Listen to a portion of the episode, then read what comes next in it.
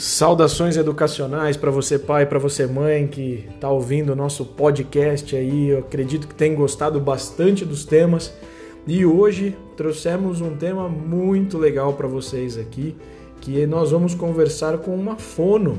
Exatamente, uma fono, a Bia que está aqui comigo hoje, vai falar sobre alguns temas polêmicos aqui, mas que com certeza vão trazer muita informação e conhecimento para você. Então, Bia, obrigado pelo seu tempo, por estar aqui com a gente para poder conversar um pouquinho sobre alguns temas que acredito muitos pais têm várias dúvidas, muitos medos e é importante a gente trazer um pouco de luz sobre esses assuntos. E o primeiro, primeira, primeira pergunta para ti, Bia, é a questão alimentar. Né? Muitos pais ficam com aquele medo, ah, mas meu filho não come nada, e ele vai, o processo nutricional, como é que vai ficar isso? Como é que você, como fono, pode nos orientar, até eu como pai aqui, como essa questão de alimentação? Primeiramente, eu agradeço esse quadro, essa oportunidade, é, e vamos lá. Primeiramente, começa desde a introdução alimentar ali aos seis meses, vamos evitar papinha, batido. Criança não precisa das coisas batidas. A gente pode amassar pequenos pedaços semissólidos para já ir dessensibilizando aí essa boquinha, essa cavidade oral e já ir trabalhando com língua, bochecha para ajudar também no processo da fala e também nessa parte aí alimentar, questão de aceitação, a quantia que a criança aceita. Então, tudo isso já envolve aí. Então, a gente e com seis meses os dentinhos já estão ali, né? Isso, Coçando. Isso, isso. Com seis meses geralmente já tem um, dois ou até três dentinhos aí, então já ajuda, né? Uhum. A criança a fazer esse processo aí de mastigação. E a gente precisa ir estimulando aí as papilas gustativas, porque a partir do momento que a gente bate tudo, fica tudo com o mesmo gosto. Você amassando, você vai dando para a criança outros gostos, outras consistências, sabores diferentes para ela ir formando aí o paladar dela. E de repente uma comida mais fofinha, uma banana assim, deixa ele se divertir. Deixa lá. ele se divertir, dá na mãozinha dele, lógico. Sujou é só lavar. Só lavar. lógico que com supervisão, né, para não ter engasgos, não acontecer nada nesse sentido, uhum. mas pode dar na mãozinha ali da criança, a criança vai pegando, vai explorando o alimento para ajudar com que essa introdução alimentar aí seja benéfica e lá na frente a gente colher frutos também. Legal. E também a questão até da autonomia, né? Daquela tem aquela colherzinha sim, tortinha, né? Deixa uma sim. fazer Ou dá a na mãozinha mesmo, né? Atualmente eles falam em um monte de processo aí de introdução alimentar, não só aqueles é, antigos, né, de colocar a, a papinha no prato. Uhum. Não, dá para a criança mesmo o alimento, então dá o pedaço da banana, o pedaço do brócolis, a cenoura cozida, para ele, ele sentir explorar o alimento com as mãozinhas, porque começa aí a parte sensorial. Legal. Primeiro o cheiro, ela sentir, né, o, o tato daquilo que ela vai comer, para que aquilo passe para a boquinha e a aceitação melhore. E até é engraçado, porque comentando até como pai, eu vejo, pô, minha filha quando era pequenininha comia de tudo. Chegou ah. agora uma certa idade que você fala, filha, mas você comia de tudo Aí, e agora? Aceitava e agora não quero, não gosto. Pô. E isso de não gosto, assim, ofereceu uma, uma, vez, não quis, vamos respeitar. Dali uma semana oferece de novo, porque uhum. o paladar da criança ele se forma até os seis anos de idade. Então, oh, se com dois a criança não quis, pode ser que dali dois e meio ela já passe a gostar, uhum. né? Ela já passe. Só que se a gente deixa de oferecer, aí o paladar para aquele determinado alimento não vai ser um uhum. paladar rico, não vai ser aí que a criança não vai aceitar mesmo. Legal, legal, muito bom. E uma outra preocupação que a gente tem também como pai, né? Falando assim, puxa minha filha está demorando demais para falar, Bia. E que, como é que fica essa questão da minha preocupação de ver os outros falando em inglês? É, não, não. isso, isso tem muito. A fala é o seguinte: é, ela começa a partir dos três meses de idade, a gente já começa a ver os balbucios, os gritinhos, isso já é processo aí do início de uma fala, uhum. né? Com um ano, espera-se que a criança esteja falando algumas palavrinhas, mamãe, papai, alguns animais, né? Aquilo que é dentro do convívio dela, né? Do vocabulário diário dela. Uhum. Trocas nessa fase é super normal, mas até um ano espera-se que assim ela esteja falando algumas palavras, algumas palavras grandes com três, quatro sílabas é, ela até pode falar metade da palavra, mas ela use de som de palavras para dizer aquilo, aquilo, que ela quer. Uhum, Isso. Uhum. E a gente, como pai, como interlocutor, a gente sempre tem que estar tá nomeando os objetos, falando de forma correta, sempre oferecer um modelo de fala adequado e correto, porque ela vai gravando aquilo Legal. e lá na frente, com 4, 5 anos, que é quando o quadro de sonzinhos que ela fala já vai estar tá completo,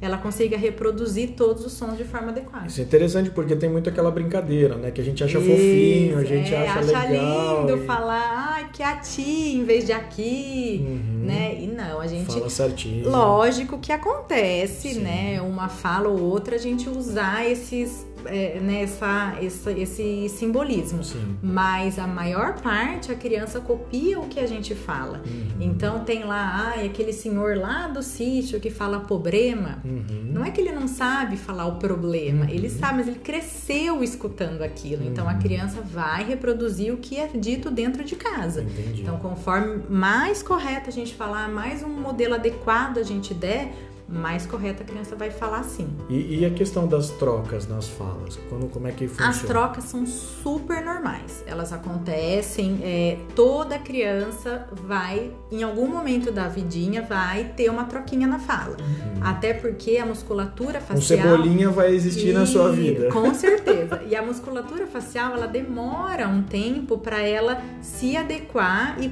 e conseguir reproduzir todos os sons. Então, até 5 anos Algumas trocas são normais. Algumas quais? Omitiu o R, então vai falar aranha, falar lanha ou a anha. Uhum. Vai falar o praia, não conseguir reproduzir o pra, falar o paia. Uhum. E a gente sempre tem que dar um modelo correto. Uhum. Né? Então, o som do R é o que mais demora para aparecer. Então, se seu filho tá hoje com três aninhos falando a lanha, a anha, a paia, normal, é natural, a gente uhum. tem que aguardar o momento dele, da musculatura dele evoluir para que ele consiga falar de forma adequada também, uhum. mas sempre observando, né? Pedindo para professor observar em sala de aula, a gente ofertando o modelo correto também, uhum. e ali de olho até os 5 anos é normal. Até os 5 anos, pais fiquem tranquilos. Fiquem tranquilos que é normal. Isso, é normal, mas se tiver tiver qualquer dúvida, eu vou, eu vou até as salas, observo, as professoras me chamam, uhum. a gente tem uma conversa informal com a criança em sala de aula mesmo, não é só com o seu filho, né? Com a sala toda, a gente faz uma triagem ali e vê até que ponto isso é normal. Uhum. Porque acontece sim de crianças com três aninhos e meio, quatro já terem que fazer fono. Uhum. Mas porque a gente já vê uma certa dificuldade de pronúncia mesmo de alguns sons que para aquela idade já, já são normais, né? Legal. Então, qualquer dúvida só é solicitar para a professora, a professora me chama e a gente dá continuidade aí. Então quer dizer que depois de cinco anos meu filho está curado. Eu não preciso mais procurar fono, já era. Fono só trabalha até com criança de cinco anos. De jeito nenhum. A fono é a partir dos cinco que a coisa começa. Ah. Porque daí vem as trocas na escrita também que podem acontecer, né? A uhum. partir aí dos seis, sete aninhos, uhum. acontecer essas trocas, o que falou, escrever errado também, ou trocar é, sonzinhos semelhantes, que, que é o F pelo V, o T pelo D. Aí a gente tem que ir observando e ver até que ponto a criança está fazendo essa troca, porque ela não consegue discriminar o sonzinho uhum. ou porque aquela determinada palavrinha só que ela troca. Então aí a gente precisa ter aí uma avaliação bem feita para conseguir ajudar da melhor forma possível. Que com certeza foram deve tem o apoio aí do oftalmo, tem apoio de um Isso. monte de gente, porque muitas vezes o aluno não está ouvindo direito e aí é uma Isso. coisa que afeta os outros, não é? É, outra coisa que a gente recomenda assim muito é periodicamente, anualmente, ir ao otorrino para fazer uma limpeza no ouvido, fazer uma audiometria completa para a gente ver se não tem uma cera, se não tem é, secreção atrás do tímpano que esteja atrapalhando aí o som, o som de ir pro, pro caminho dele, né? Uhum. E, e o oftalmo. Por que o oftalmo? A criança senta lá no fundo da sala, ela tá enxergando a lousa, mas de forma embaçada, só que ela não consegue exteriorizar isso pra gente, ela não consegue dizer a forma que está. Sim. Então, isso cabe ao médico avaliar para que, pra que, essa- que ele não tenha nenhuma dificuldade. Assim como a importância de ir no dentista, ir no pediatra, passar na Isso, fono, para... na, na fono, no torrino, no oftalmo, de forma periódica, para que não tenha nenhuma al- alteração aí que prejudique o desempenho escolar. Legal, e Bia, como é que a gente faz pra falar contigo se a gente precisar? Eu, pô, eu tô preocupado, meu filho tá com alguma coisa.